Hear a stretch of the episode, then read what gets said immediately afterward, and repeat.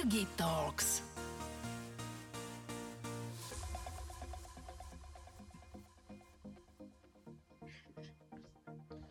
Rodak z Handlovej.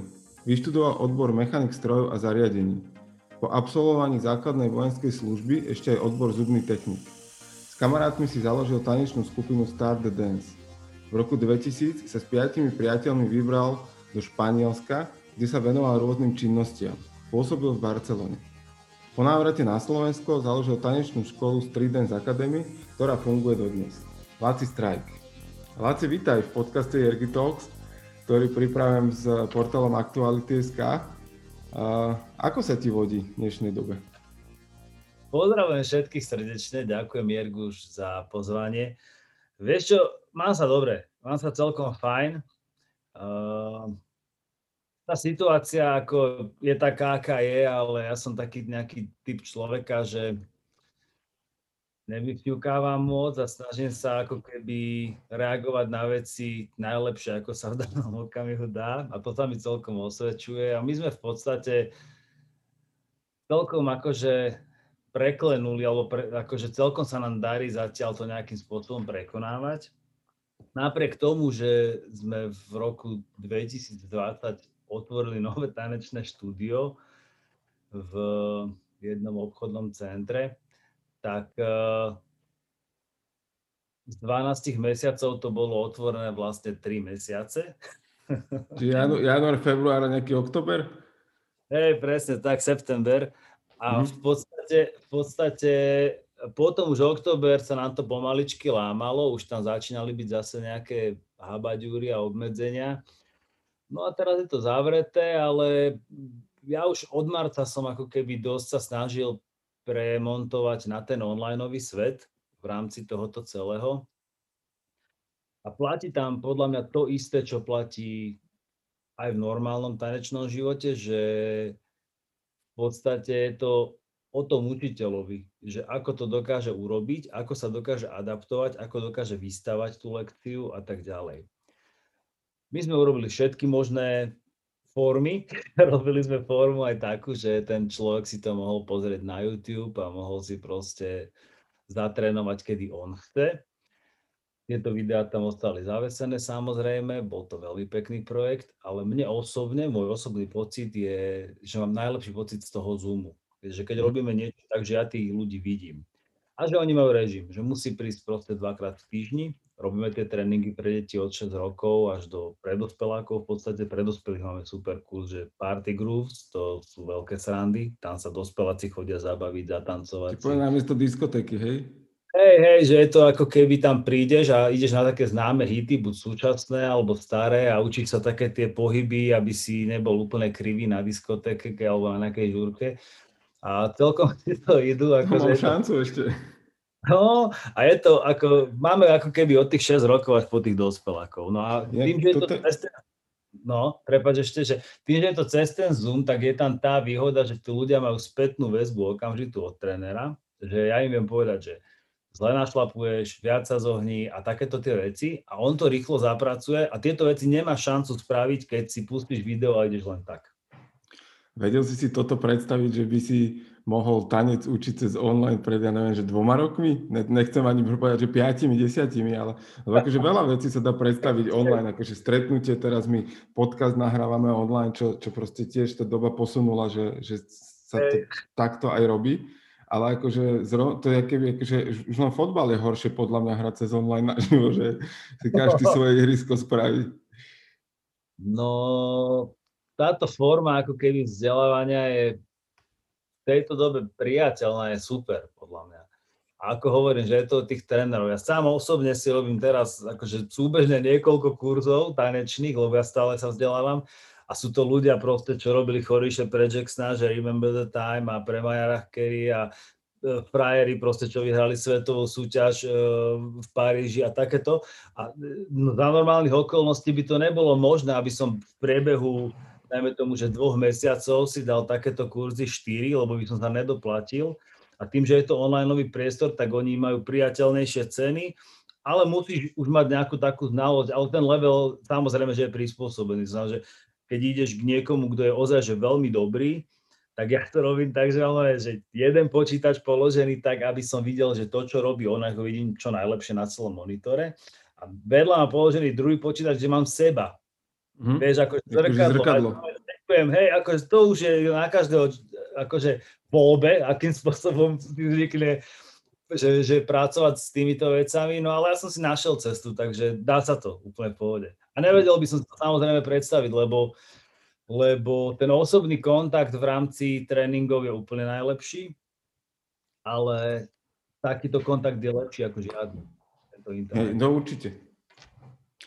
My sme to zobrali tak od konca, ale vráťme sa na taký, že úplný začiatok.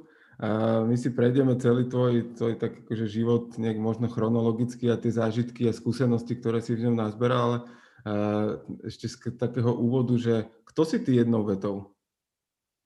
Jednou vetou? Ja som proste Lato našiel z Handlovej. A ešte sa takto poznajú ľudia pod týmto menom? Určite. A v podstate je to to, čo sa na mne nikdy nezmení, to, čo ostane furt tak. Vieš, lebo ostatné veci sa budú meniť, že ja neviem, ako budem tancovať, keď mám 65 rokov, alebo čo sú frajeri, čo to je. Určite lepšie, ako ja, to vieme. Ale asi Lato náš to dám dole. OK, keby si mal povedať 3 slova, ktoré ťa charakterizujú, aké by to boli? To by sme sa mali Aničky opýtať. Zavoláme ho?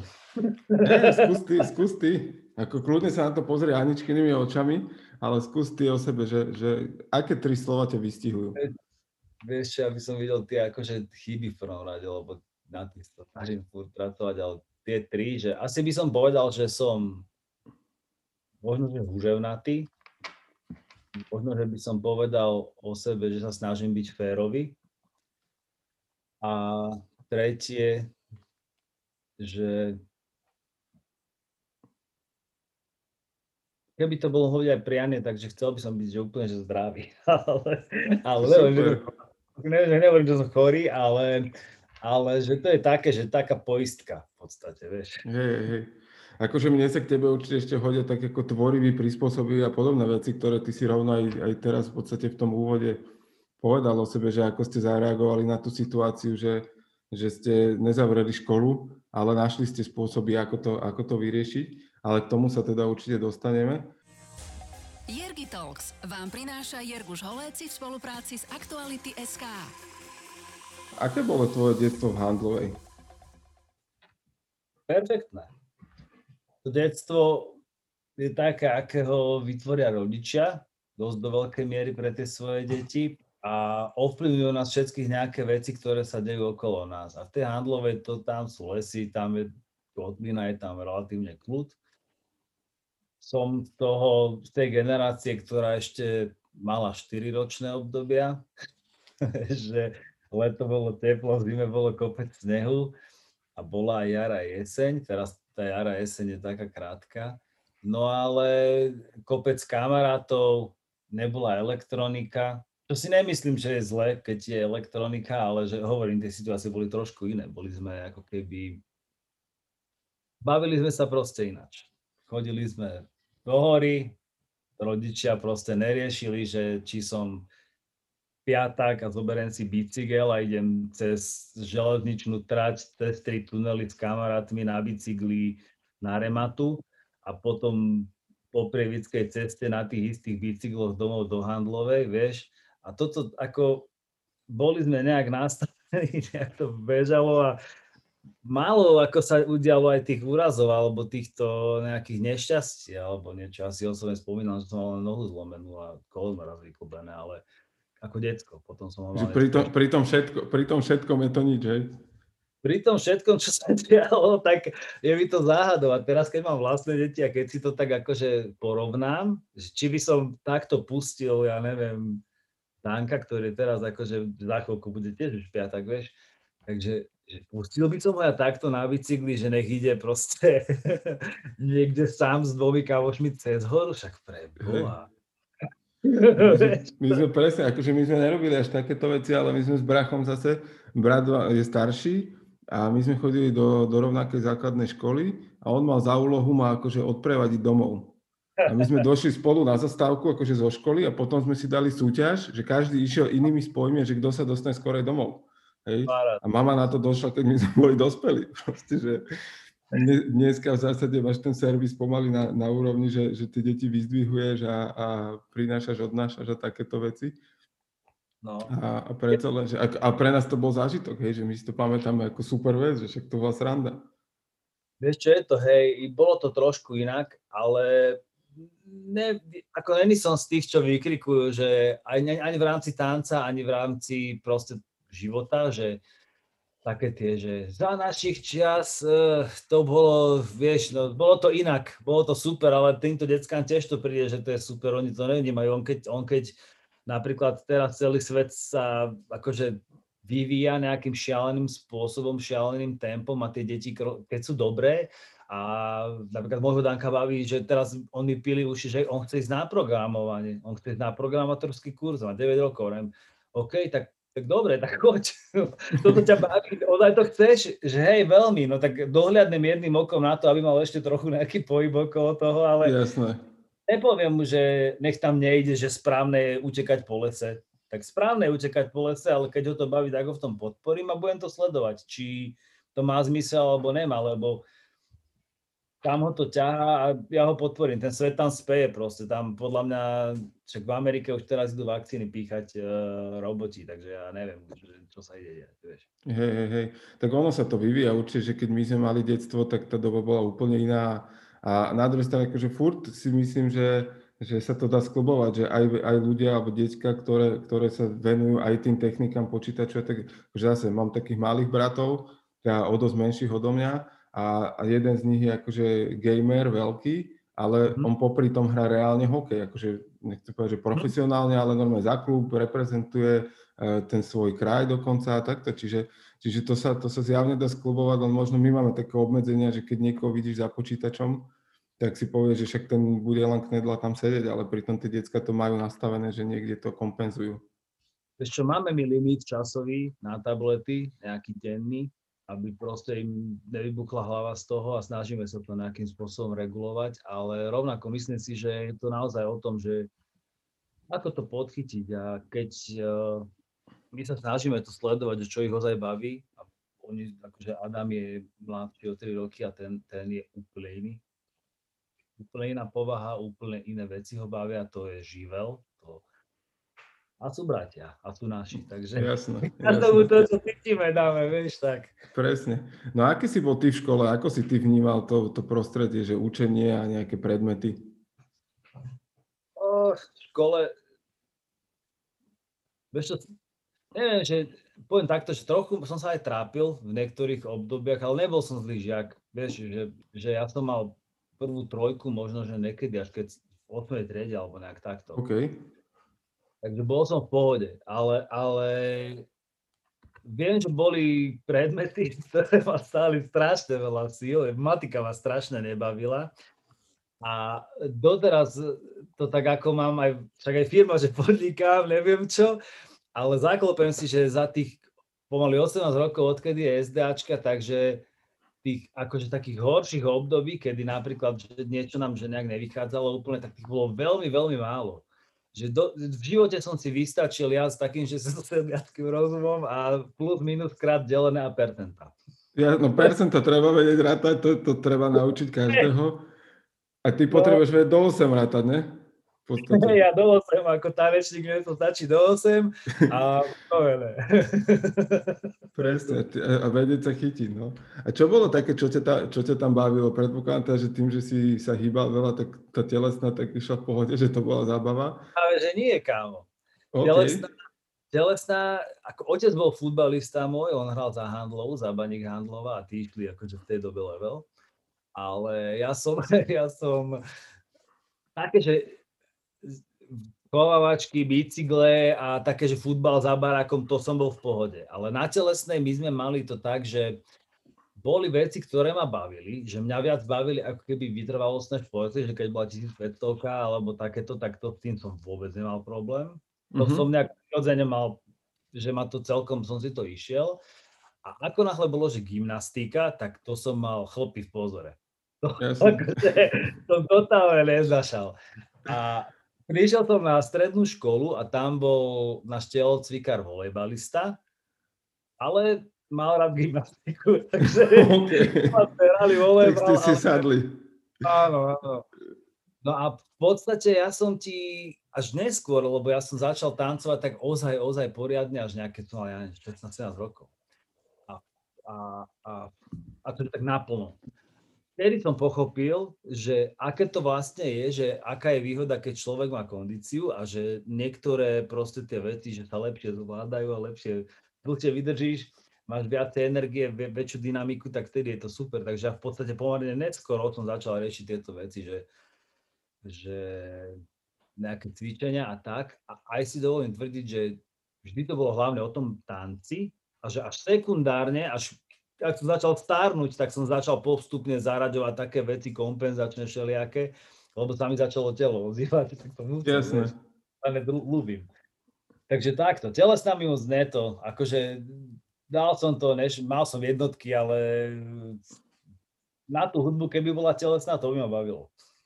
Ale potom si to uvedomil, že tú gymnastiku si niekde v tom tanci začal využívať? Akože to, že to telo, jednak, že si ho vedel ovládať, a jednak, že ťa pustilo? Vieš čo, uvedomil som si to, ale ten break ma ako keby, ak sa bavíme o vývojingu, lebo mal som také obdobie, že som ozaj sa aj tomuto veľmi venoval, tak ten má také akože rôzne odnože a sú také, že kreatívna, hudobnejšia, a nehovorím, že je fyzicky menej náročná, ktorá sa volá, že footwork, a to je také, ak taký pávuk, že 4 nohy, akože na zemi a ideš kopeš okolo seba, neviem čo. Také, že gymnastické, že už sa točia na hlavách a všelijaké tie vrtuľníky a takéto veci. A toto mňa nebralo. Nebavilo ma to ani v tom breaku, vieš. Tak pretavilo mi tak, že fyzicky áno, ale... Spomenul si si na učiteľa, že to nechcem. Hej, že nejak mi to tam ostalo. Ale mali sme perfektných akože takýchto prvkárov. My sme hovorili, že power move série, b-boy a z Handlovej, môj dobrý kamarát Bráňo Polák, Sanfopa, tak ten bol v tomto úplný král. A my sme sa výborne doplňali v skupine. On bol z našeho kruhu. Uh-huh. A ako si sa teda k tomu tancu dostal? Ty si povedal, že relatívne neskoro na to, že kedy to vidíš dnes, že sa k tomu ľudia alebo decka dostávajú, že čo ťa vedlo k hudbe? No, ono je to tak, že my sme v podstate nemali doma ani nejaký magič alebo niečo. Mali sme rádio. Viem, že boli také relácie, ktoré boli pravidelné, kde bola šanca, že budem počuť zahraničnú pesničku, ako je, ja neviem, že raz za čas to bola Zakrota, alebo relácia Maratón, v sobotu to bývalo niečo o jednej alebo okolkej. A toto by sme doma tak počúvali, mali sme taký návyk a popri tom sme tancovali. A do toho nám bežali v telke také tie socialistické pesničkové súťaže, ako Triangel, 5xP a tak. A tam sa akože raz za rok možno so šťastím niečo myhlo a to si musel mať ešte aj ty šťastie, aby si to zrovna... Jasné. Vieš, a keď som mal to šťastie a sa to stalo, tak potom som z toho žil pol roka, kámo. Som ako, vieš, keď ešte videá neboli. A ty si to vedel zapamätať, že čo oni tancovali? Že veľmi približne, keď vidíš fragmenty pár sekundové, tak niečo si zapamätáš, ale je to také, že veľmi... Niekto si nezapamätá. Neponáša, ale cítil som nejaké také veci a chcel som tie veci skúšať. Ja si pamätám aj dodnes, že ak sme s bráchom robili choreografiu, to si ešte pamätám, že on mal cvernové pančušky, že ešte v starom byte sme bývali v dvojizbáku vtedy s rodičmi a že boli tam také kroky, že tak sme ťahali nohy za sebou a jemu sa tie pančušky tak dávali dole a úplne tam na sebou také, vieš. Mu narastla noha zrazu. Hej, a on si ti to nepamätal, ja to mám úplne v hlave odfotené, takýto moment, lebo vtedy sme sa tak dvaja bavili a on tiež akože sa venoval tancu potom, ale to bol malý chlapec vtedy. A dodnes si pamätám, že veľmi rád som napríklad, keď boli že pionierské tábory, tak mňa celý tábor akože nezaujímal, ale keď bola diskotéka, tak som žil jak pán. Že vždycky som mal rád hudbu a takú, že spoločnosť a to mi ostalo dodnes, takže takto nejak, no. Tak ale tebe to aj išlo, nielen, že si to mal rád, lebo vieš, že sú veci, ktoré máš rád a nejdu ti. Akože toto je presne ten môj prípad, že mňa baví tá spoločnosť a diskotéka, ale to tancovanie nejsme úplne zrovna kamoši.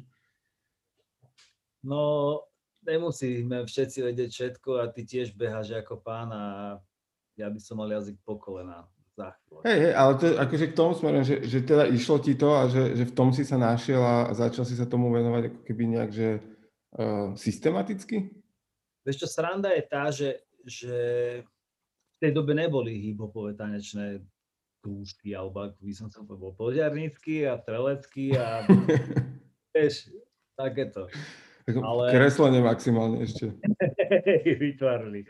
Ale ono to ako keby tak vo mne driemalo a keď prišiel taký ten moment, že sa zmenil režim a zrazu sa začala na nás valiť taká hudba zo západu, ktorá proste ma úplne fascinovala, že boli tie prvé kanály hudobné u nás, že MCM a potom MTV a MCM boli Francúzi a tí mali veľmi silný hip-hopový ako keby level.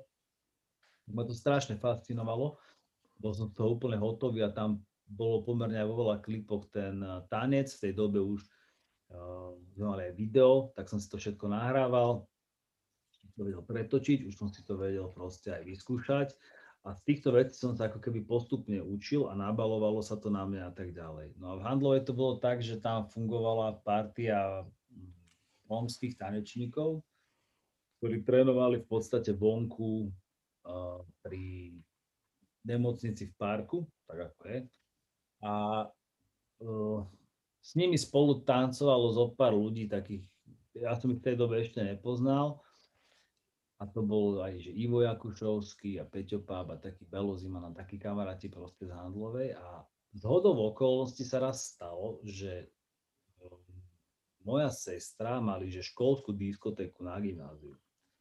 A samozrejme, ja jak besný, chcel som ísť na tú diskotéku, tak som tam liezol cez okno, lebo ja som nechodil na gymnázium, ale ja som chodil do školy, do Žiaru nad Hronom. A tak som tam doliezol na tú diskotéku a tam v triede normálne iba lavice na boku a boli tam akože mladé študentky a bolo to aj študenti samozrejme. Ty máš tak nezaujímavé. A ty ťa až tak nebrali, no jasné.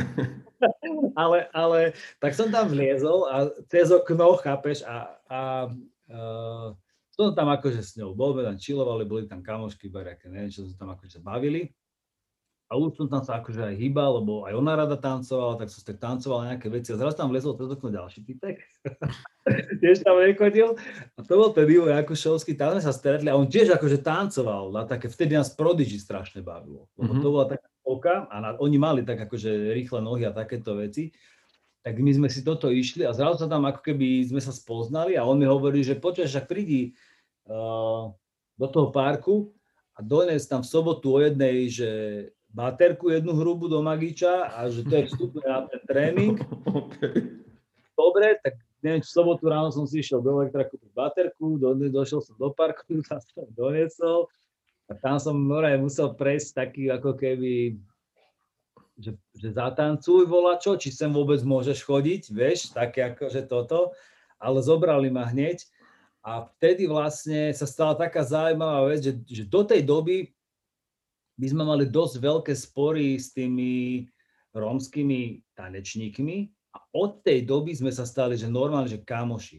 Mm-hmm. Že tam nastal normálne taký zlom, že oni zvládali, že niečo viem, čo oni nečakali, že to viem a sa im to páčilo, tak oni hneď ako keby to inak prijali. Akože začali ťa rešpektovať. Začali sa tam úplne iné veci a dokonca, že v rámci aj mesta si myslím, lebo zrazu sme prišli na diskotéku a boli tam oni a my a boli momenty, kedy sme aj spolu išli a potom sme sa už aj zdravili a akože normálne tam ako keby nejaké, lebo predtým bolo dosť aj bitiek a tak a zrazu ako keby to vyprchalo trochu. To bolo zaujímavé. Akože nám že toto sa stalo. To je pekné. Hej, takže takto. A tak, no. Takže, tam si začal teda chodiť k ním, takže si začal aj trénovať a venovať sa tomu. Hej. Ja som vlastne začal tam chodiť, začal som trénovať. A potom som fungoval tak, že som sa stále rozvíjal, posúval, ale prvé vystúpenia v rámci okresu a tak ďalej, prvé súťaže, prvé prehry, prvé výhry. Nechápali nás, čo to robíte, čudné to je a tak ďalej. Nikto to tam nerobil. Zrazu to bolo tak, že zaujímavá vec sa stala, že pretože to bol taký underground v podstate, že to ľudia úplne nechápali, na druhej strane sa stalo, že to niektorí veľmi ich to bavilo. Uh-huh. Vieš, lebo tým, že tam bol predtým ten socik, tak ľudia také veci nevideli. A zrazu, že to bolo iné. Presne tak. Oni boli úplne akože nadšení a potom sa ti stala taká vec, že nové v tej handlovej, v tom malom meste, sa behom krátkej relatívnej doby, to bolo možno, že horizont 2 rokov alebo koľkých, udialo to, že tam vzniklo tých tanečných skupín, no nepoviem blbosť, možno, že aj 12. OK. V takom jednom meste, že asi fakt, že veľa, že 12. A zo severu brejkovali a tam brejkovali a Bracho mal svoju skupinu a ja som mal svoju skupinu a ďalšia partia, akože fakt, že veľa ľudí. Všetci dávali akože dobrý level zrazu, lebo sme sa navzájom hecovali a veľmi dobre to pochopili ľudia, čo tam mali kluby. Veľmi veľa týchto tanečníkov bolo, že mladších a oni ti začali robiť také party pre nás, že volali to, že detská diskotéka, kde otvorili v nedeľu, ja neviem, že o 3:00 klub, ktorý v sobotu ráno o 3:00 umili, o 3:00 otvorili klub, tam nabehli všetci týchto 12 krv, tam nabehlo kámo v nedeľu o 3:00 po obede a do 7:00 do večera sa tam dávali bomby. Jasne, super, to je super. To boli petle úplne najväčšie a bolo to super kámo. To bolo úžasné. Čo ťa na tom tanci bavilo v tom čase? Hudba. Najviac ma baví hudba. Stále ma baví najviac hudba a tancujem kvôli hudbe. Netancujem ako keby, jasné, že dobrý pocit je, keď je dobrý tréning a po tréningu si taký, že jej, že super. A všetky tie veci, ktoré sa okolo dejú, ako vystúpenia a festivaly a všetko toto, to je super. Ale podľa mňa, keď tanečník má postavený princíp pohybový na tom, že pracuje ako taká kalkulačka, to poviem, že ide mu len nejaký rytmus a robí nejaké nacvičené figúry a to vidíš, ten rozdiel je viditeľný, že keď niekto má feeling, že to precíti a spraví to s trošku nejakou takou špinou a trošku ináč a niekto, kto sa bojí ako keby z tej komfortnej zóny trochu vybočiť, to je veľmi vidieť, keď si to porovnáš. Lebo keď vidíš iba toho jedného, tak možno ti to ani nenapadne. Áno, ale áno. Keď to máš takto, že viacerých, tak ťa nevieš prečo proste, ale niektorí ťa bavia o trochu viac pozerať a niektorí menej. To je presne kvôli tomuto. A nie je dôležité, či sa točí na hlave alebo skočí trojité salto. To akože to je len taký sekundový efekt, ktorý keby robí 5-krát po sebe, tak ako už vieš, že čo teraz ďalej. Takže je to o tomto. A... Že v zásade ako keby neustále prekvapuješ aj sám seba, ale aj toho diváka ako keby. Hej, hlavne tých techník, ktorými sa dá pracovať v rámci toho hip-hopu je strašne veľa. Uh-huh. Oni sú dané a funguje to presne tak, ako to fungovalo v rámci vývoju hudby, že bolo funky a tak ďalej, predtým bol step a tieto všetky veci. A bolo latino, má veľký vplyv do hip-hopu, to sa ani nevie, tam proste všetky salsa stepy a tieto veci. Ale potom, ako keby v tých 80-tych rokoch, koncom 70-tych, začiatkom 80-tych prišla hip-hopová hudba, ktorú my voláme, že old school, to je akože stará škola, že v tej dobe bola. A potom v 90-tych sa to zmenilo a to voláme, že boom bap. Potom v 2000-ke sa to zmenilo a to je, že golden era, lebo vtedy všetci boli úplne, že retasky, blink blink a 500 obchodov v Bratislave bolo s takým oblečením. A potom súčasne už je také trepové a také iné, taký iný sound to má. Každá dekáda má svoje kroky, svoje groovy, svoje typické pohyby, ktoré veľmi sedia na tú hudbu z tej dekády alebo na podobný sound, ktorý sa aj teraz urobí, ale má tú charakterovú črtu z tej doby predtým. A ty, keď si akože v tomto dobrý a keď toto dokážeš rozlišovať, tak zrazu ten tvoj tanec funguje strašne na základe tej informácie hudobnej a vieš to spracovať. Okay. Tak tam prinášaš takú nejakú prirodzenú vec, ktorú keď ovládaš a vieš ju spracovať, tak je to super. A keď je niekto v podstate, ako som rád, že taká kalkulačka, tak ten tancuje ako kalkulačka na 80. roky, ale vtedy sa tak ešte netancovala, na 90. a tiež sa ešte vtedy tak netancovala. Teraz ten, vieš, a chápeš, a stále prináša rovnakú formu v podstate a delí to rytmicky. A to je niekedy málo. A ale keď je niekto vydrtená kalkulačka, tak je to tiež super. OK. Akože ja mám s vami skúsenosť s SDAčkou, však není tajomstvom, že sme proste robili nejaké aj zaujímavé a pekné veci. Aj bolo nezaujímavé, však s tebou budú len zaujímavé. Jasné, jasné. Všetky boli zaujímavé, ne o všetkých asi môžeme hovoriť. o tom, ako som sa ja pripravoval na svoj tanec na team buildingu, na bare, tak to není potrebné to povedať. Áno. Ale akože napríklad... A potom som tam v tričku sa fotil, neviem prečo. Je to, no presne, ale akože napríklad je to jeden z typov, ako vy ste tiež vedeli využiť ako keby, že príležitosť alebo dopyt, že my sme si na team building objednali vás, že chceme sa zabaviť a ne, že vy nám dojdete zatancovať, ale vy ste nám dali lektorov, ktorí nás, tuším, 2 alebo 3 dní po 2 hodiny učili. Nás jelita, ako ja a moji kamaráti niektorí, tancovať a vyvrcholilo to tým, že posledný večer sme mali akože party, kde sme mali tanečnú súťaž a áno, musel som sa na to mierne alkoholovo pripraviť, ale bol to zážitok a bavilo ma to. Ale iné som chcel spovedať keby v tej spolupráci, že ja som teda, že laik a obdivujem každého, kto vie tancovať. Ak tancujú dvaja a viacerí naraz to isté, tak je to pre mňa, že brutál fascinujúce, hej, že to akože na to sa dokážem pozerať, nikdy to nedokážem urobiť.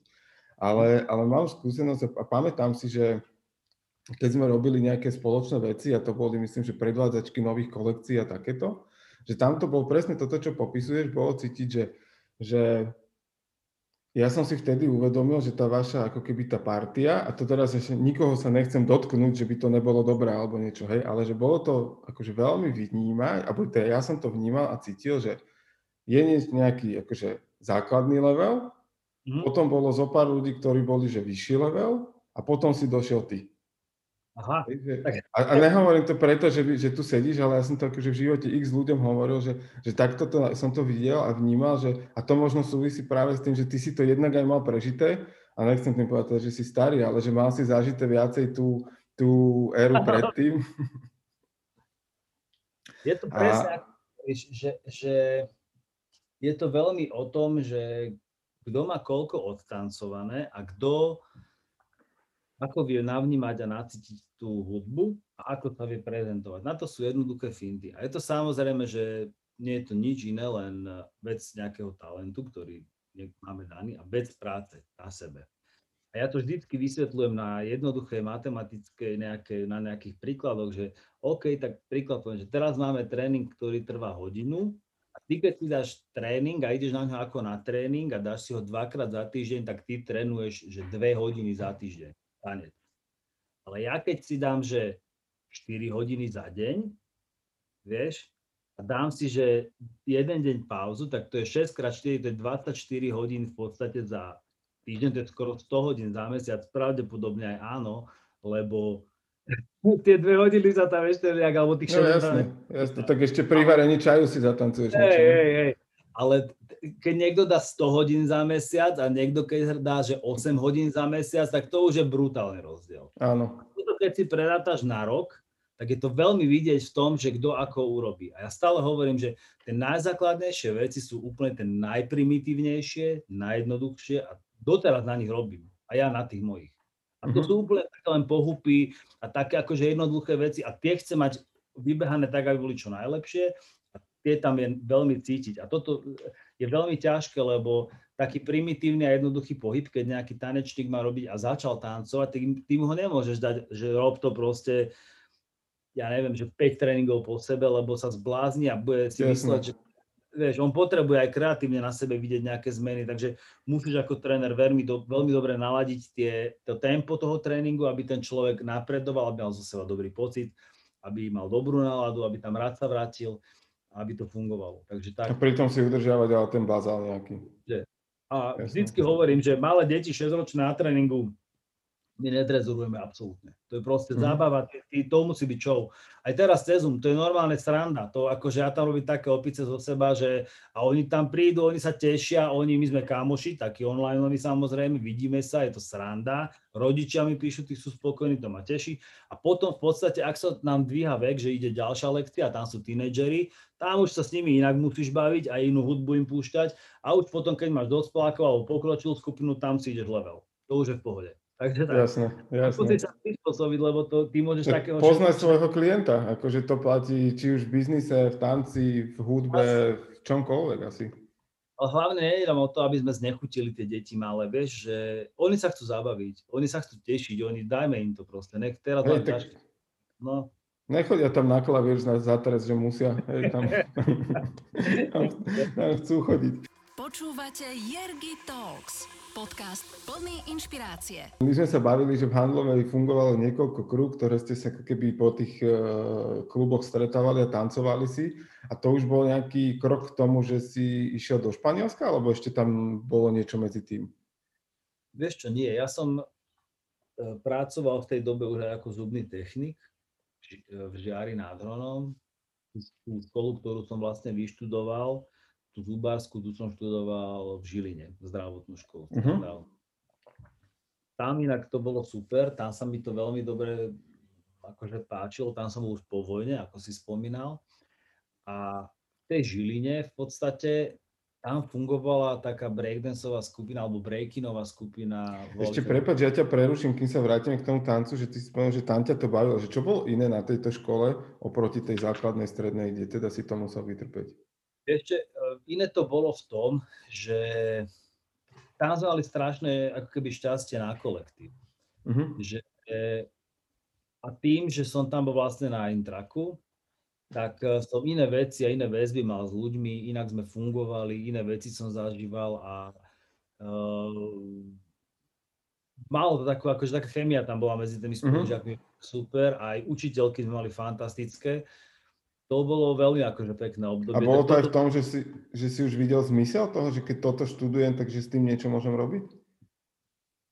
Ono, ja som vlastne začal to robiť preto, lebo sestra tam už chodila. Ona je síce odo mňa... Zase babi a tak, hej? Nie, ona tam... Ne, ale segra tam chodila a ona došla domov, ona je o rok mladšia, došla domov a doniesla si úlohu na Vianoce. A nejako to nestihala robiť a vravím, že ja som vždycky rád kreslil, vravím, že daj sem, že ja ti niečo z toho urobím. A som spravil tú úlohu jednu za ňu, alebo čo, som jej pomohol a ona úplne, že vieš, to je super a že nechceš to ísť studovať a mňa to dovtedy ani nenapadlo, vieš, ako ja som robil v dielu. Takže a potom máma do toho tak akože, že však dobre, veď by si mohol a toto by, že však to by sme mohli nejakým spôsobom dať, že to by bolo perfektné. A išiel som na, my sme nie zo zubárskej rodiny, otec pracoval v bani, mama v Slovenke a v podstate sestra tam dostala, alebo sa pripravila a tým, že ona tam už bola, tak ma trochu pripravila, že čo asi sa tam bude diať a tam boli deti z takých zo zubárskych rodín a takéto, vieš, že a hlásil sa, že 250 ľudí, akámo, ja som spravil tie príjmačky, ja som skončil, že štvrtý. Ja som nechápal. Strašne som tešil vtedy, že ma zobrali a v podstate tam som potom fungoval. A tam som sa spoznal aj s tými tanečníkmi amatérmi, sa volali, že amatéri, taký názov skupiny mali. To bola vlastne pre mňa obrovská ako keby motivácia, lebo oni boli prvá skupina Československa v podstate, ktorá sa dostala na takúže veľkú svetovú súťaž do Nemecka, na Betlom. V roku 1997 sme tam boli, 4 ľudia zo Slovenska a bolo to úplne super. A na druhej strane to bolo také, že ja som tam išiel a bol som dosť pripravený vtedy, si myslím, v rámci takého svojho žánru, ktorý som mal obľúbený, že popín a som ho miešal tak akože robot, ale nie iba robot, taký viac funky to je. A som to miešal trošku aj s tým breakom.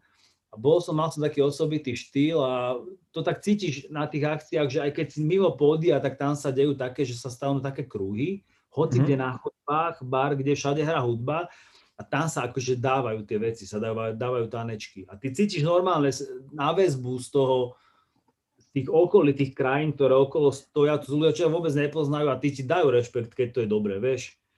A tam som dostával prvé ako keby také, že dobre, že reakcie, tak ma to ako povzbudilo. Na druhú stranu som si tam kúpil 2 kazety VHS-kové, kde som si donesol domov a keď som si ich pozrel, tak som zistil, že 3/4 vecí, ktoré robím, tak robím že technicky nesprávne. Aha. to už som tancoval dosť dlho, ale u nás tie informácie sme nemali, nikto to nevedel, nikto to nevedel.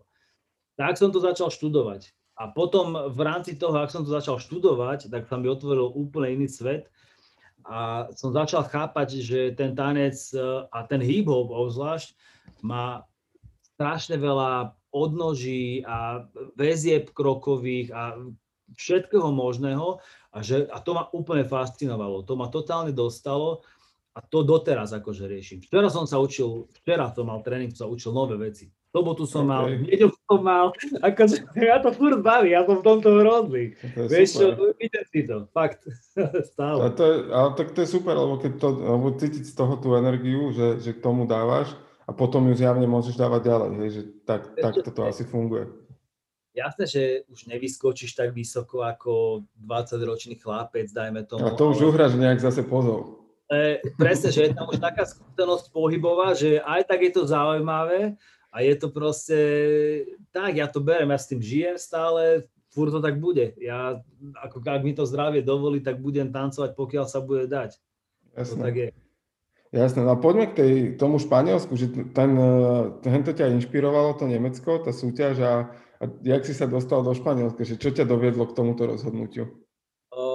To bolo tak, že ja som v tej handlovej, tým, že sme boli v tom Nemecku, tak v tej handlovej som začal robiť také súťaže s kamarátom Fonkim na podobné témy, ako sa robili v tom Nemecku. Uh-huh. A začali sme robiť to tak, že v kluboch a začali sa tam zliezať ľudia z Prahy a neskôr aj z iných štátov a tak ďalej. A malo to úspech celkom. A v tomto období som tak pocítil, že to trvalo pár rokov a som tak pocítil, že ja by som ešte možno, že chcel niečo s tým tancom iné zažiť.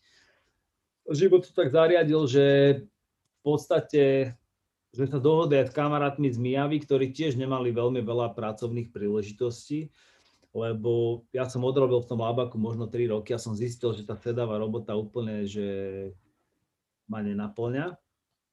Čo to muselo byť veľmi ťažké pre mojich rodičov, ktorí proste to tam smerovali, že tam akciu mali správnu, ale extrémne cením, ako to odtolerovali, že som si povedal, že skúsim to Španielsko a sme tam išli, proste pár chlapcov zo Slovenska, ja jediný z handlovej z Mijavy boli ostatní a tam sme úplne to riskli. Natrénovali sme choreografiu v podstate a tam sme z nuly išli a rovno na ulicu a mali sme peniaze len na cestu tam. To je akože tiež taký, to je podobné ako v tej handlovec, tie tunely na bicykli, keď som chodil ako decko, že tiež také bez rozmyslu.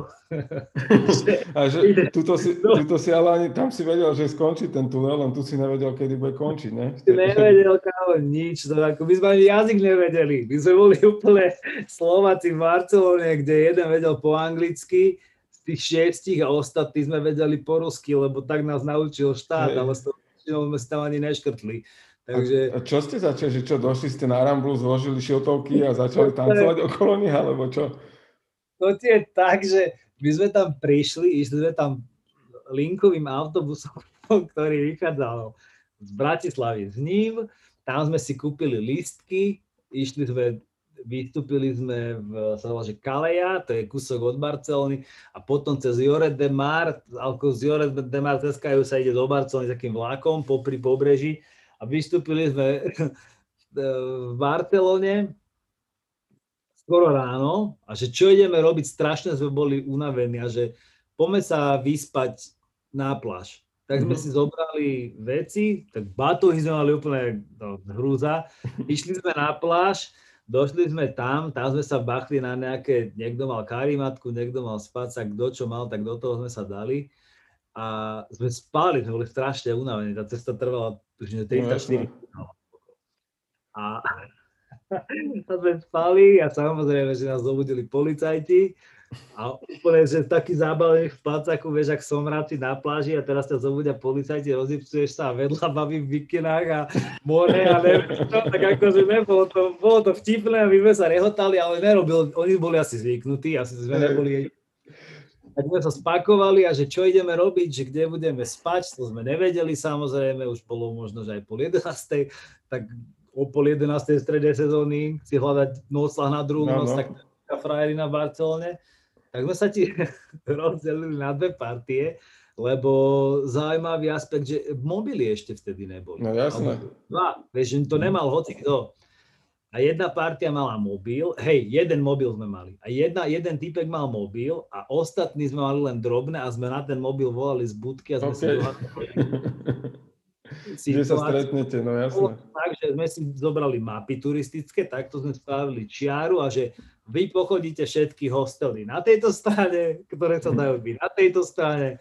A večer sa stretneme a povieme si. A volali sme si vždycky o nejakom čase. A zrazu my sme z hodou okolností natrafili kúsok, je také, že Ramblas, taká ulica hlavná v Barcelone turistická, tam bol taký penzión a ten penzión ti mal Poliak. A mal tam jednu izbu pre šiestich, kde sme mohli akože... Akurát. Na nás to čakalo. Akurát typek nám povedal, že môžeme tam byť, ale že musíme mu vyplatiť na týždeň dopredu všetci šiesti. My sme nemali kam ani fúka. My sme mu vyskladali na tú noc jednu, nejaké, že ledva, vieš, ale to sa udialo po obede, takže my sme toto mu dali, čo sme mali. Zobrali sme magič. Ja nechápem, akože doteraz tej situácie v hlave, že jak toto sme my mohli, že si v cudom štáte, v cudom meste všetky posledné peniaze dáš typkovi, čo tam... proste, aby ťa nehal prenosovať jednu noc, ty nevieš, čo bude zajtra a v batohu máš akože tú nejakú konzervu, pašteku a rezeň od mami. A to je všetko, čo máš. A zoberieš sa a ideme na tú Ramblu, kámo. Tomu sa hovorí, žijem pre moment. Ale brutálne. A išli sme na tú Ramblu a tam sme normálne rozbalili, že magič, ten sme mali. A tam sme tam akože začali tancovať a normálne my sme ti za to po obede, za ten prvý deň, tuším, vytancovali mu na, neviem teraz, že na 5 dní. A za druhý deň sme už mali, že na ďalšie dni, akože vybavené a dokonca už sme mali aj rezervu, že sme mu mali už aj na jedlo. A toto sme si ti tak normálne vychytali, že behom krátkej doby sme zistili, že my na tej ulici, akože padali sme od Dunavy, ale sme zistili, že veľmi slušne zarobíme. Ale že veľmi slušne. A tam vás nejakí pizli nechodili spakovať? Že čo tu robíte a takéto? Vieš čo, mali sme šťastie. V tej dobe to tak úplne nebolo. Okay. Tam to bol spot, kde sa umelci mohli prezentovať. Tam bol skôr problém ten, že my sme prišli na tú ulicu a kúsok nižšie breakovali barcelonskí breakery. A tí mali nervy, lebo proste my sme boli dobrí celkom. Jasné. A zrazu sa to drolilo tie peniaze a už to nebolo tak a mali nervy. Tak potom jedného dňa normálne prišli a hovoria, že dáme si normálne, že battle, akože ozaj, že street battle, breakový, tak normálne sa tam ohraničil taký veľký kruh a magič do stredu a sa breakovalo, kam to trvalo možno aj hodinu. A turisti úplne hotoví, lebo keď máš taký battle, a tak je to trochu aj na nože. To je akože, ale nikdy sa nič nestalo nikdy, však to je také, ale že tam cíti taký drive, takú rivalitu. A turisti hotoví, kámo, tí tam hádzali peniaze a oni, tí Španieli, že víťaz bere. A potom ti to bolo tak, že nemali sme vlastne porotu a sme normálne, ak to skončili, sme si sadli a sme sa porozprávali, teda kto ako vedel, tak od nich tiež po anglicky vedeli asi dvaja. A od nás ten jeden, tak akože nejak taký načal. Toto vyjednať bolo zaujímavé. A urobilo sa to, že oni normálne navrhli, že tak rozdelme si tie peniaze, tak sme si to rozdelili na dve polovice. A potom odtedy sme to robili tak, že sme sa normálne dohodli, že vy ste v tento deň tu, my sme v tento deň tu.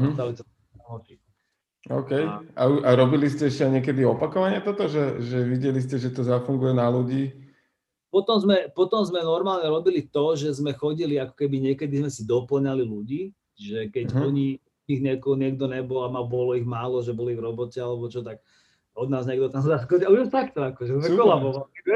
Akože super to bolo, že fungovalo to. Dokonca sme chodili spolu na svetové súťaže, že sme si dali vedieť, že v Paríži je súťaž, tak sme z Barcelony išli dve partie do Paríža. Super. A takéto, akože vieš, že stali sa s kámoši, vieš. A si ešte v nejakom kontakte s niekým z tých ľudí, či to pošlo? Som určite, akože dokonca aj z našej skupiny, aj s tými staršími breakermi som s niektorými v kontakte, už málo ktorý z nich tancuje, Ale v častom kontakte som s jedným DJom z tej Barcelony, sa volá Diego. Uh-huh. A oni mali také zoskupenie so svojím brakom, sa volá Dove Brothers.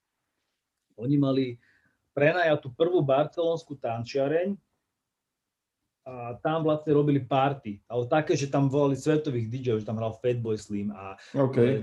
A neviem, akože úplne bomby. A my sme ti tam, oni si nás všimli na tej ulici a nás tam pozvali a my sme tam mali stále angažma v tom klube, takže sme mali... OK, čiže to je tá La Paloma, hej? Hej, to je tá La Paloma. A to bolo, akože to bolo super a s nimi som tiež v kontakte doteraz. Uh-huh. A čo ešte ste robili v tom Španielsku, čo ty si tam robil ešte? Ja som... akože boli dni, kedy nám turisticky, že slabšie, tak ja som si ešte našiel robotu a robil som v takom bare na pláži a tam som robil také akože normálne, že najprv som zbieral poháre, potom sa naučil už reč trochu, tak už ma zrazu dali aj do kuchyne, robil som tam nejaké bokady a bagety a burgery a takéto veci a potom som normálne dali za bar, tak už som zarobil za barom. A to ti bolo fajn celkom, lebo tam boli dobré tringelty a tak ďalej, takže sa tam sa dobre zarobilo, plus k tomuto tancovanie, takže žilo sa celkom dobre. A z toho našeho crew, vieš, ja som bol najstarší, tak ja som mal takú ako keby v sebe také, že chcel som si trochu aj zarobiť a tí mladší, čo boli, lebo boli tam aj takí ozaj, že mali pred vojnou chalani, tak tí mali live. Tým stačilo samozrejme, že to z ulice a chodili na... Oni to v zásade išli prežiť, no, hej? Úplne super, ale aj tak akože kráľovsky prežili, to je úplne... Že... Jasné, jasné. A ty si tam aj nejaké reklamy riešil? Ja, áno, jasné. Áno, to čo bolo? Robili sme reklamy, robili sme reklamu na jednu whisky, robili sme reklamu, vo filme sme hrali v nejakom takom seriáli alebo čo, komparzy sme robili všelijaké, ale topka je reklama na vložky a to úplne sa stalo tak, že fakt, že my sme nevedeli, na čo to je reklama, kámo. A z agentúry, kde sme sa zaregistrovali, lebo sme vedeli tancovať, nám volali a Martin, neviem, či zle rozumel, alebo čo. A zrazu, že potrebujú, že nejaké tanečné veľké, niečo sa ide robiť, že robí to, tužím, že Last Child sa volal, taký choreograf, čo robil pre Georgea Michaela, že bude to super, že poďte, že... A točí sa to v parku Gway a to je taký krásny Gaudiho park. Áno. A tam sa to, že to bude pecka, že idem a platí sa za to a že koľko. A vtedy neviem, či nepovedal, že za jeden deň to bolo, že 10 000 korún na naše, alebo čo na Slovensku. Bolo šialené peniaze vtedy. Jasné. Na pobede, čo si bláznu, že idem. No jasné. Okamžite. Tak všetci sme tam išli. Prišli sme tam a sme zrazu zistili, že typok nás začal učiť choreografiu a taká čudná bola, tak si tam hryzol prsty nejak a taká tam robil. Vravím, že OK, ale bolo tam akože dáv asi 600 ľudí, vravím, že nejako to dáme, že strátime v dáve, že bude to v pohode. Potom vysvetlo, že to je vlastne reklama na dámske plošky a že je to o tom, že bola taká baba, ktorá bola na pódiu na takom malom a pod ňou bolo tých 600 ľudí a ona robila nejaké tie pohyby a my sme to po nej opakovali. Uh-huh. A to signalizovalo nejaké, akože pocitovo, že... Že sú super a môže chodiť do spoločnosti. Jasne. Áno, áno, takéto. A prosím ťa, hanba sveta, že my sme si to tancovali. Vládko z Handlovej sa dostal dopredu. Ja neviem, či som bol výrazne oblečený, alebo čo, alebo... Proste ten typ, jak si ti ma všimol, ten choreograf, že tam tancujem a že asi by to aj išlo, neviem. A proste on, že hej ty, že, že poď sem. A normálne dopredu, do prvej rady, do stredu. A ja, že ty kokos, akože, tak toto je hrot, ale dal som to nejak, akože sme to spravili v pohode všetko, ale hrot bol potom ďalší, keď som prišiel domov a tá reklama bežala aj na Slovensku. Yes. Mama ťa videla konečne po rokoch. Hej, že kamoši sa mi akože posmievali, ale vrávali, že super, akože dobre, či normálna vec. Ale najväčšia sranda, že ja som ti tú reklamu toľko hľadal, lebo niekde musí byť a ja som ju doteraz nenašiel. To som sa chcel spýtať, že či ju máme niekde na YouTube. Nemáme, hej? Nie, nenašiel som. ale musí to mať proste firma, ktorá to točila v nejakých archívoch na 100%. A toto si tak nehávam akože také pikošky, lebo chceme urobiť taký dokument veľký, lebo bola kedysi akože tá cesta tanečníka, to DVDčko, ale to bolo také, vieš, a o to už prešlo kopec času, tak chceme robiť taký veľký dokument a máme pikošky k tomu nejaké, máme Fugees napríklad, tak sme tancovali s Fugees, s kapelou, okay, aby to nebolo zverejnené ešte, vieš. Wow. Akože, máme také, akože pár pocit, že takéto všelijaké geza pozviera, tak to bude dobre. Jasné, tak to znie dobre, takže nejdeme teraz pátrať po vložkách, počkáme si na dokument a na tom postavíte komunikáciu o tom, že je to safe, môžete v pohode kúkať. Ako to teda pokračovalo potom ďalej v tej Barcelone, že čo, keďže to fungovalo, bavilo ťa to, žili ste si, tak čo bol dôvod, že vrátiť sa domov? No, dôvod bol, že sme v podstate chlapci museli narukovať na vojnu. A ja už som mal po vojne vtedy. To znamená, že povolávacie rozkazy a takéto tieto branné povinnosti, tak sme museli ako keby zanechať toto v tej Barcelone a možno keby sme tam aj ostali, tak by sa to tak posunulo, že by sme sa postupne ešte viacej sprofesionalizovali, lebo stále sa nám rozširovali kontakty, boli obdobia, že sa bola zima, kedy to bolo náročnejšie, ale my sme sa tešili a boli sme celkom takí akože prajní, že napríklad chlapci chodili dvaja z partičky, že sa robilo turné, také veľké po Španielsku, po celom a potom vraveli, že vieš čo, že mali sme odišli, ja neviem, že 5 týždňov a potom, že tak dobre, tak teraz ešte, že je tam nejaká rezerva, že my už máme dosť, že choďte teraz vy a agentúra si vybrala ich, ale oni už si tam urobili vzťahy a posunuli mňa, rola a išli my a just úplne, že do biga, že cez celé Španielsko, tak sme mali taký výlet, jak hovado a úplne sme urobili akože veľmi to bolo také super. Ja na to spomínam ako na také, možno, že aj, nemôžem povedať, že najkrajšie obdobie v tanci, ale mám ho tak hlboko zakorenené, podľa mňa preto, lebo sme si to poriadne vyžrali na začiatku. Že to bolo naozaj o takom prežití. Ako nie prežívanie, ale že naozaj na kost. A tebe ale to Španielsko tak ako keby sa zarilo aj tým, že ste na Kanárske ešte potom veľa chodili robiť. Hej, ja som s týmto nejak spätý, aj môj brácho. Môj brácho vlastne v tej dobe bol tiež v Barcelone a on teraz je na Kanárskych a bol na Fuerteventure, teraz na Gran Canaria a tiež je tam dlho, ale tiež sa tam dostal tak náhodou, že prišiel na Slovensko týpek do tanečnej na workshop, volal sa Kapi a učil som workshopy a strašne mu páčilo, ako som učil a hovorí mi, že oni majú takú akože školičku malo na Kanárskych, ešte by som neprišiel tam urobiť workshopy. Vrajím, že jasné, není problém. Tak sme išli na Kanárske prvýkrát a tam to podliehalo nejakej príprave na nejakú súťaž, oni tam mali a nemali s tým vôbec skúsenosti a v podstate bola tam príprava, ktorá trvala asi 4 dní len, vieš, a niektorí to aj mesiace trénujú. No jasné. Ja som ich za tie 4 dní tak vycepoval, že skončili tretí. A bolo to super, im sa to strašne páčilo a od toho momentu sme si spravili také väzby, že som tam bol veľakrát, ja som tam bol, ja neviem, možno, že už aj 40 krát, vieš, v horizonte akože niekoľko rokov. Hej. A strašne rád som, veľmi som sa tam obľúbil, veľmi tam sedí, mám tam veľmi veľa kamarátov, poznám sa tam z kopec všelijakými už repermi a DJmi a tanečníkmi a ľudí z reštík a už normálne to si ťa pamätajú, to vedia. A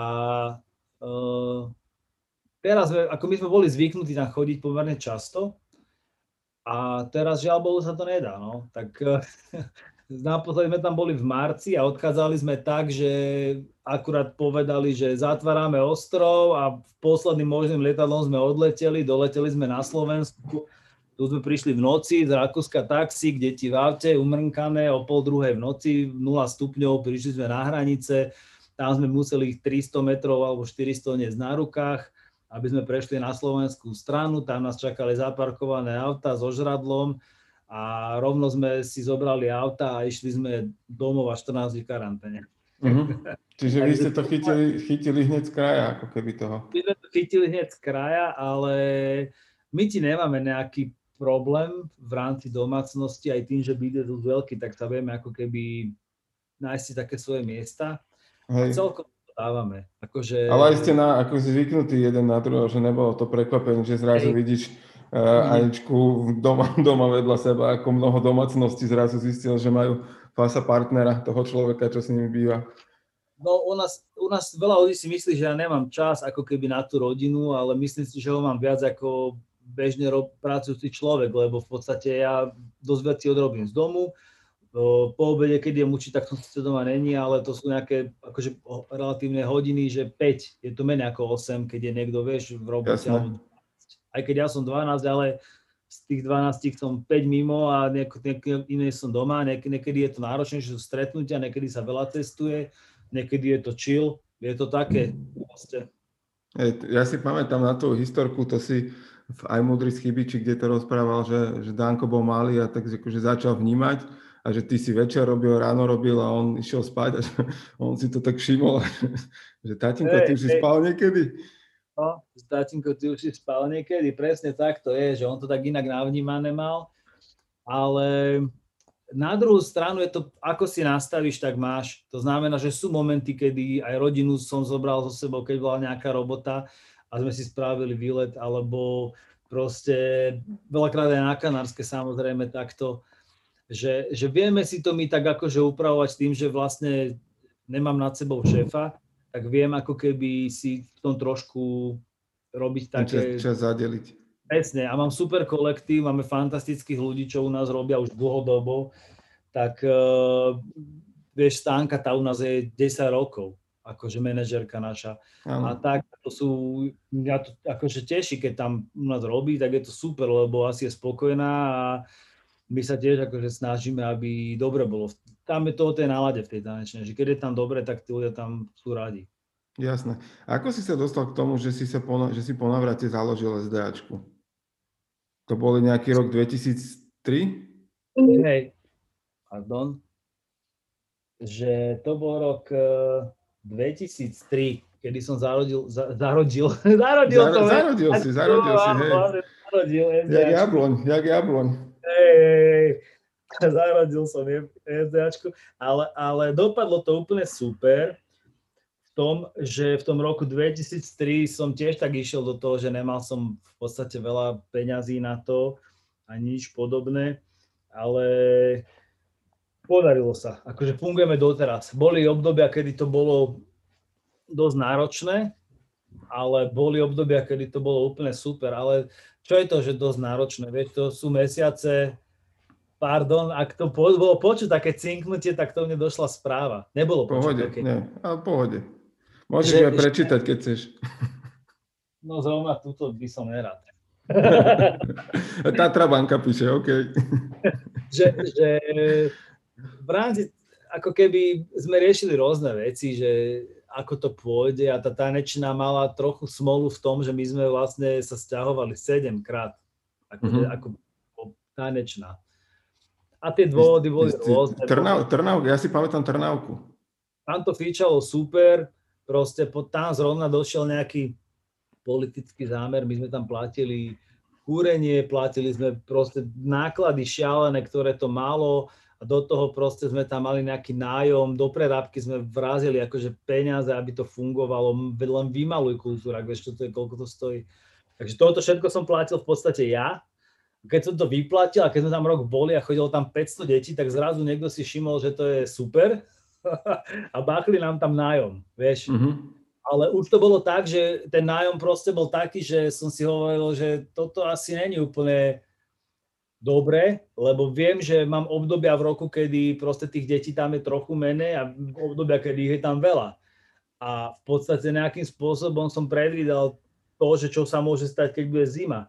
Lenže ty, keď máš to, tak nemôžeš čakať do zimy, lebo v zime presťahovať tanečnú v polovičke sezóny ľudí na nový priestor je náročnejšie. Tak proste som to nepredlžil. Normálne som povedal, že ďakujem veľmi pekne, nejdem do toho ďalej, lebo tá ponuka nebola férová. A vieš, čo sa stalo potom? Nič. Ostalo to tak, ako to je, a ten kultúrok je prázdny doteraz. Škoda, smutné pre nich. Hej. Ty si sa zariadil, posunul a ako ste vlastne fungovali, ako ste začali budovať tú značku, lebo však SDA dneska, ty ste spomínal, že má pomaly 18 rokov. Ako ste to začínali, kde ste začali zháňať tie decká a vy ste mali aj teda tú tanečnú kruh, ktorá chodila po vystúpeniach. Ako toto celé sa tvorilo? No postupne. Ono... Je to rozdiel, keď niekto ako keby má školu, že má školu a má najatých ľudí a funguje nejaký takým spôsobom a je to rozdiel. Nie je to zlé, to nie je zlé, je to len iná forma. Mne osobne bližšia zatiaľ, a dokážem to robiť tak, je tá forma, že tá škola funguje na tom, že na tých svojich odchovancoch ako keby. Uh-huh. A teraz to tak máme a funguje to úplne super v posledných rokoch a veľmi sa z toho teším. A tí ľudia vedia, do čoho idú, čo môžu očakávať, čo za to dostanú a tak ďalej. Tam v tomto akože super priestor pre nich. A na začiatku to ale bolo náročné v tom, že bolo treba ako keby naladiť ľudí, dať ich do seba, zladiť tú skupinu, nejakým spôsobom prinášať im nejaké veci, aby fungovali a tak ďalej. A ja myslím, že najťažšie na tom je ako keby, že zladiť tie osobnosti dokopy tak, aby to fungovalo, aby to bolo zlúčené tak, že je to, že tam cíti každý dobre. Ale sú momenty, kedy proste cez tú tanečnú preteklo strašne veľa ľudí. Ja sa k tej značke vrátim ešte, ale dokončím myšlienku, že prešlo strašne veľa ľudí a strašne veľa ľudí to naštartovalo v rámci svojich nejakých posunov a ich životných smerov a tak ďalej. A veľa ľudí aj odišlo odtiaľ potom, veľa ľudí zostalo a je to takéto. A stáva sa bežne, že niektorí sú ako keby, nechcem to povedať blbo, že niekto ti je viacej vďačný, niekto ti je menej vďačný. A to sa ti časom ukáže potom zrazu, že keď je ten človek dospelý a pochopí, že aha, že tak vlastne my keď sme mali turné a ten Láco povedal vtedy, že príklad nápadne, že bolo druhé turné, sme robili k druhému DVDčku a vtedy prišla taká vlna takej krízy ekonomickej. To bolo, neviem, či 2009, alebo ktoré 8, to bolo. 9, no.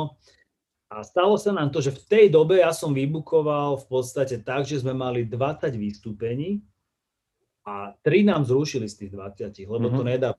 Vieš, tie firmy to nedávali. A to si videl proste v rámci toho crew, čo tam bolo ľudí, že niekto reagoval, že to pochopil, niekto to vôbec nepochopil, niekto myslel, že ale ty si povedal a neviem čo a toto. A ty vlastne si prostredník a musíš to celé nejakým spôsobom ustať, aby to tí ľudia pochopili a vysvetľovať a tak. A v podstate toto je taký mechanizmus, ktorý chce neskutočnú trpezlivosť. To znamená, že tanečná to, čo si to pýta, tak je to trpezlivosť. A to je to, že každý ten človek, ktorý tam je, tak ja o nich viem naozaj, že dosť veľa.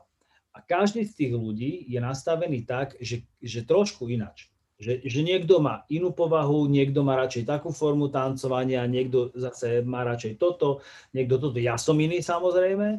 To znamená, že veľmi to je ako keby taký zložitý mechanizmus, ktorý musí fungovať, aby to celé ako keby išlo, lebo je to o ľuďoch. A keď máš zlú náladu na vystúpení, tak to je zlé vystúpenie. To proste nepretavíš tak, aby tí ľudia mali z toho taký zážitok. Nezahráš to. Prece, to neuhráš. Takže pre mňa je kľúčové to, aby tam bola dobrá nálada, aby tí ľudia mali vykecané veci medzi sebou, aby to bolo proste, že tip-top. A keď je to takto, tak to cítiť veľmi z celkového feelingu tej už aj značky, dá sa povedať. No. To, čo som povedal, ten príklad, tak to je taký akože jeden z veľmi, veľmi mála. Akože toto relatívne sa nám nedia, ale občas sa stanú také veci v každej firme. Ale tá značka sa buduje tak, že ona je aj o mne a ja robím nejakú víziu tomu, že kam to ide, konzultujem to s ľuďmi samozrejme, že čo by sa im páčilo, nepáčilo a toto a či súhlasia a tak ďalej. Pýtam sa na názor, je to pre mňa dôležité, lebo nechcem byť taký tam diktátor, ale sú veci, o ktorých rozhodujem vyslovene, že ja, berem ich na svoju zodpovednosť a berem si to tak, že to je moja úloha, lebo som tam proste za šéfa. Ale mám dní, kedy som lenivší a kedy mám potrebu viac byť ako keby umelecky naladený ako šéf. To znamená, že tá stánka to má veľmi ťažké. No, keď zavoláš, ona najskôr musí zistiť, že ktorý Lacko volá. Ale ne, ona ako... Vďaka Bohu za ňu, kámo, lebo ona, vieš, ja som prvých 7 rokov vo firme som robil si všetky tie papiere sám a potom mňa to totálne akože ničilo, tak vrajím, že nastal čas, tak nametam na to človeka, ona stráži faktúry, všetko, platby, ona mi pošle tieto veci, aby to klapalo, lebo ja nemám rád pozdĺžnosti a tak, takže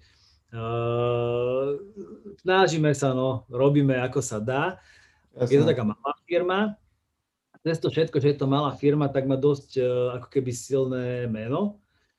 A to meno sa urobilo tak, že ty, keď urobíš podľa mňa, že dobré službu, tak vtedy sa to meno najlepšie ako keby utvrdzuje.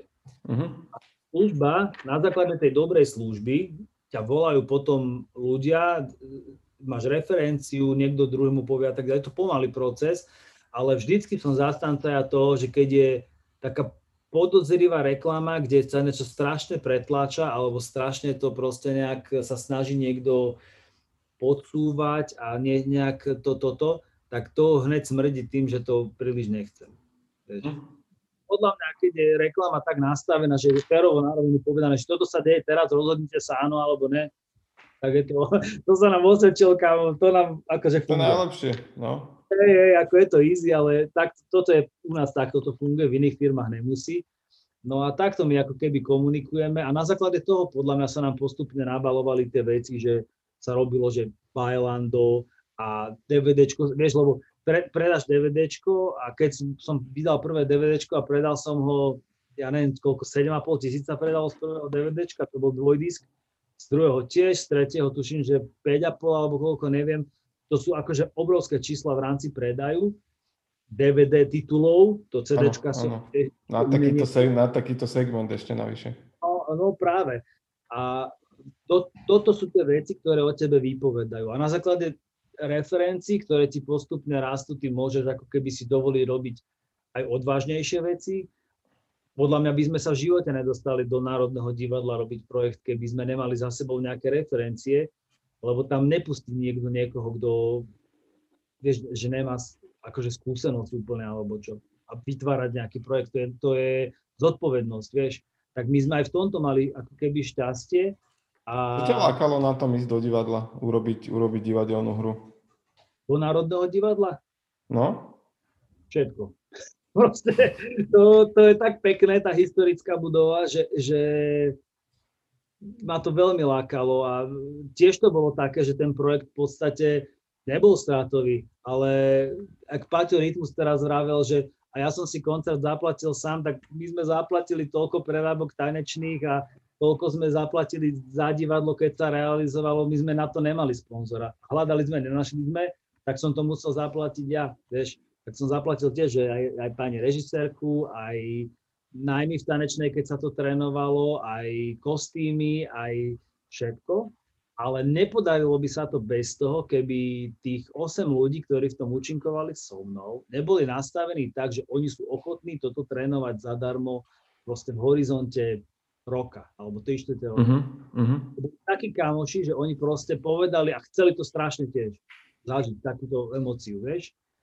A Sonička Ferancová, naša pani režisérka, mala fantastické nápady akože v rámci humoru, že mala tam také drze gagy v tom boli a také šelijaké veci, ktoré sa že boli veľmi kontrastné a provokatívne v rámci tej historickej budovy a ten hip-hop celkovo tam zasadený a do toho tam bolo veľmi, veľmi taký akože humor tam bol a akože taká aj drzosti trošku a dobrý tanec samozrejme. Tak to fungovalo. Akože celé to bolo postavené na takej veľmi jednoduchej línii, že Romeo a Julia, ale boli sme to, že Juliu a Romea. A akože presmička, že bude to jak toto, ale urobíme to inak. Tak presne z toho vychádzal ten názov. No a celkom to ľudí bavilo. Akože bolo to fajn. Malo to akože dosť repríz aj v tom Národnom divadle, malo to svoje turné vlastné, fungovalo to. Takže projekt mal nejakú návratnosť, ale vieš, sme na Slovensku, proste tu to tak funguje, že, a ja to beriem, že to je moja ako keby zodpovednosť za to, že keď chcem vytvárať nejaké projekty a keď veľmi ho chcem spraviť a nemám na to peniaze a nedá mi to štát alebo nejaký partner a keď to veľmi chcem spraviť, tak to spravím, ale spravím to tak, aby ak sa na to cítim, že to môžem spraviť, keď na to treba. Jasné, že si na to musíš vyskladať zdroje ako keby svoje. Vieš, že napríklad spravíš kempy v lete a teraz v hlave mám, že my chceme robiť ten dokument a chcel by som strašne urobiť ešte aj film tanečný. Ale nie taký, že Betlej a nejaký, že dej alebo niečo, ale také vizuálne dielo, ktoré proste bude, že je mi jedno, koľko ľudí to pochopí, ale to je pre mňa, vieš. Ale splníš si sen, jasné. Hej, že také niečo. To by som veľmi... Ono, keď do toho pôjdeš s touto energiou, tak tí ľudia pravdepodobne pochopia potom, hej, lebo to,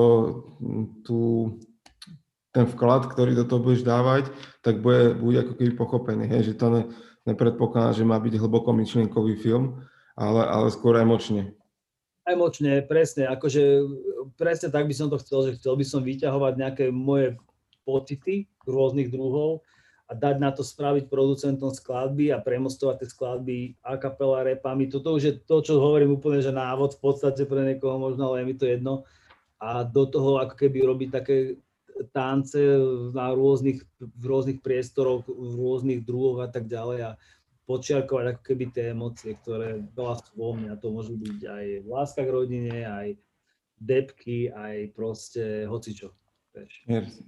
Upokojím ťa, že scenár ti môžu skopírovať, ale teba neskopírujú, takže to si safe. To by ťa museli osloviť na to. To je v pohode. Čo sa zmenilo za tie roky v tanci? Že ty si hovoril predtým, že to má nejaké svoje dekády, svoje obdobia, že tancuje sa dnes inak, ako sa tancovalo pred 10 rokmi, alebo celý ten systém, biznis okolo toho funguje inak? Trochu áno. Myslím si, že... Svet strašne pokročil v niektorých veciach a na Slovensku máme pár výnimok, ktoré ako keby toto idú.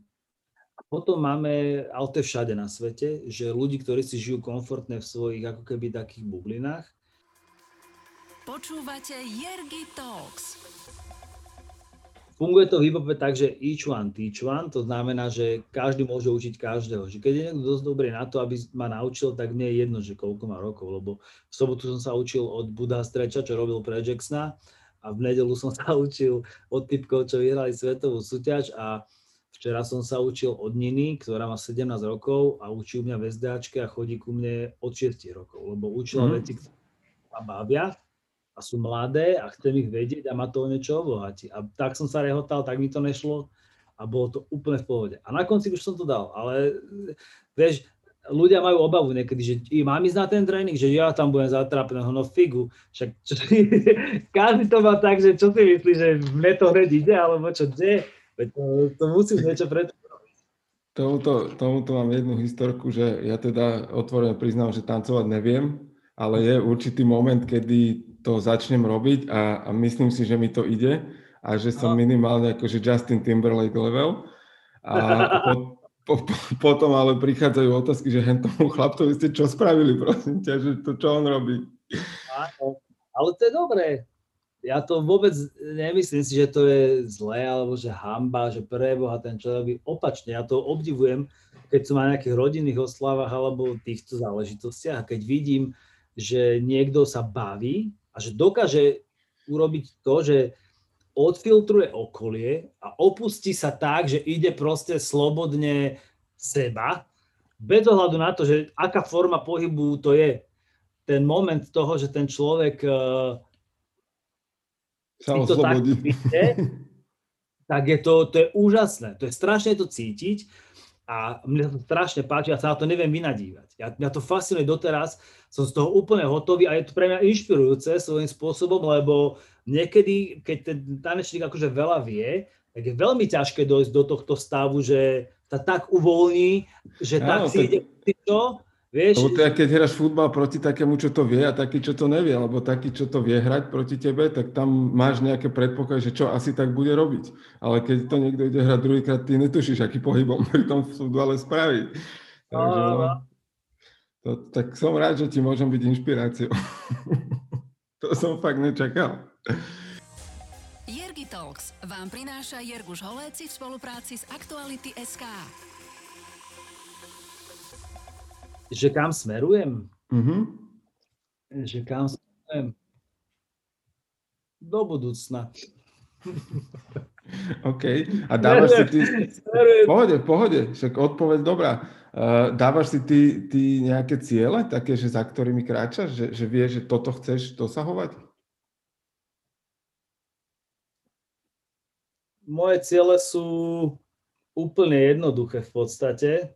A to je to, že učiť ďalej ľudí, pracovať na nejakých takých mojich projektoch, ktoré mám vysnívané, byť OK s mojou rodinou, samozrejme, to je vždycky na prvom mieste, je viac ako všetko.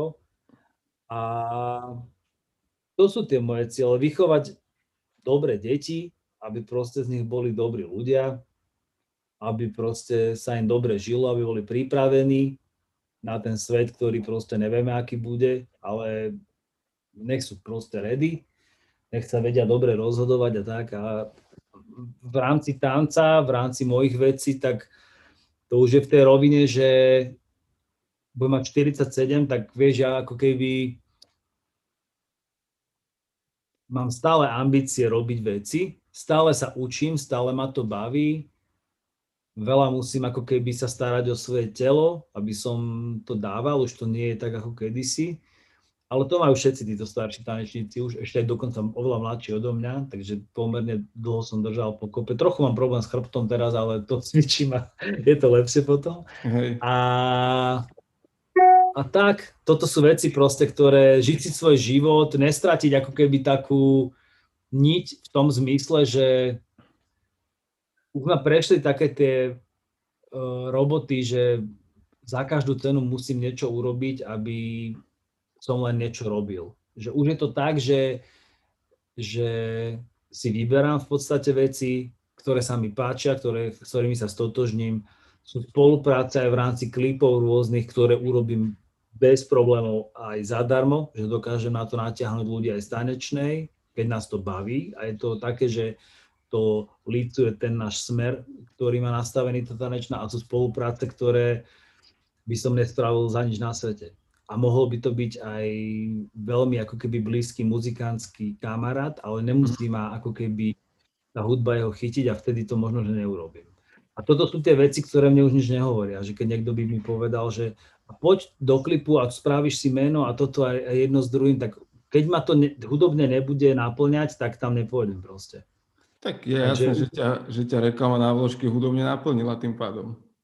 V tej dobe mi to dávalo zmysel. V tom veku, ktorý som mal, to tak bolo. Na začiatku sme tancovali raz dokonca aj pre Jadranku handlovskú. No, keď sa to stalo, bola udalosť a mal som proste 18 rokov a zrazu to bolo, že a nedáte na jednu pesničku, a tak to vzniklo, kámo, že ani neviem ako. A už som tam tancoval aj s tým Braňom. A proste to sú veci, ktoré... Ale stalo sa potom to, kámo, že nás tam videli breakovať a normálne došiel za nami typek a hovorí, že to bolo úžasné, že toho strašne fascinovalo, že tu máte vizitku, keď budete niečo potrebať, tak sa nám ozvite. A ja som vôbec netušil, že kto to je, čo to je. Nepoviem ani meno firmy, je to stále známa firma. A robili sme akciu a chýbali nám prachy, kámo. A ja hovorím, že ja tu mám v peňaženke jednu vizitku, že zavolám tam. A že však čo si, že nevolaj. A týpek, že až tak skús, že nemáš čo strátiť. A som ti tam zavolal. Povedal som, že dobrý deň, ja som toto a toto. A že možno si spomínate, vtedy ste boli na takomto vystúpení s nami a sa vám to strašne páčilo, že breakovali sme toto. A on, že áno, už ja sa spomínam. A že čo by ste potrebovali, chlapci? Ja tam hovorím, že 10 000 korún, že chýba nám, že robíme akciu. A týpek, že dobre, pošlem vám. Super. Chápeš? Vidíš, jaký dobrý deal, tak sa oplatilo. Veci sa niekedy dejú. No, takto, oni sa dejú stále, len nevždy nám v ten daný moment dávajú zmysel, ale potom sa ukáže. Takže takto. Tak toto je to, že nikdy nevieš, čo ti ako vypáli, ale už v tejto situácii, ktorú mám, tak si to tak inak strážim. A sú veci, ktoré proste si myslím, že s radosťou, a ostatné akože slušne odmietnem, alebo to možno, že potom robím tak, že to posuniem do partie, čo sú mladší ľudia, čo majú dievčatá, šikovné tanečničky, 17-19 ročná, keď im sa to páči a chcú to a vidia v tom zmysel, že im to dá zmysel, tak vtedy ich podporím a ideme do toho. Jasne. Tak, že ja figurujem ako nejaký dozor, choreograf, neviem čo, baby si to dajú, sú spokojné, oni boli tam, kde chceli byť, ja som rád, lebo oni sú radi, odrobené, hotovo. Všetci spokojní a na konci dňa ešte aj ten zadávateľ je spokojný, lebo má splnené, takže tak. Super, ďakujem ti veľmi pekne, Laci, za tvoj čas, za to, že si sa podelil o svoje zážitky, aj inšpiratívne, aj zabavné. Ďakujem za pozvanie. Snad to nebola nuda, lebo dosť sme išli tak akože do hĺbky veci a trochu som aj mudroval dneska, mám taký pocit do seba, že ale aj som sa smial, takže asi to je v pohode. Tak, určite to je v pohode a poslucháči podcastu Jergi Talks sú zvyknutí aj na mudrovanie, aj na občasný humor a dnes myslím si, že ho bolo aj viacej ako zvyčajne býva, takže si prídu na svoje aj po tejto stránke. Tak v mene ich a v mene seba ti želám, nech sa ti darí, nech toto šialené obdobie nejak preklenieme a nech sa môžete vrátiť do tanečnej a možno ale aj ten Zoom budete naďalej používať na to, že sa k vám tak, jak ty sa dostaneš teraz k lektorom, ku ktorým by si sa bežne nedostal, tak aj ku tebe sa možno dostanú nejaké decka, ktoré sa bežne dostať nevedia. Presne to trafí, lebo máme práve že toto, že máme tam ľudí z Írska, z Michaloviec a z Osobránie, z Bárkade pozbierané a je to super. Je to veľmi pekné v tom, že máme možnosť sa vidieť napriek vzdialenosti a byť spolu v kontakte, za čo tým ľuďom ďakujem samozrejme a je to úžasné, že nás podporujú a veľmi to cedím. Keď sa niekto chce pridať, môže sa pridať, stále sa dá www.streetdance.sk a na záver, prepáč Jergu, že ešte musím, chcem popriať, čo nás počúvajú, veľa zdravia, aby celý ten humbuk, ktorý tu teraz máme, zvládli s prehľadom, aby proste to dali tak, aby im dobre bolo a spoločne verme v to, že jedného dňa sa to skončí, že to bude stále miernejšie a miernejšie, až postupne to dopadne tak, že opäť budeme môcť niekedy vytestovať a slobodne navštíviť nejakú inú krajinu. Takže prajem vám všetko dobré, držte sa. Nemám, čo by som viac dodal, díky moc. Ešte raz, ahojte, držte sa. Ahojte, ďakujem. Počúvate Jergi Talks, podcast o inšpiratívnych ľuďoch a ich ceste za úspechom.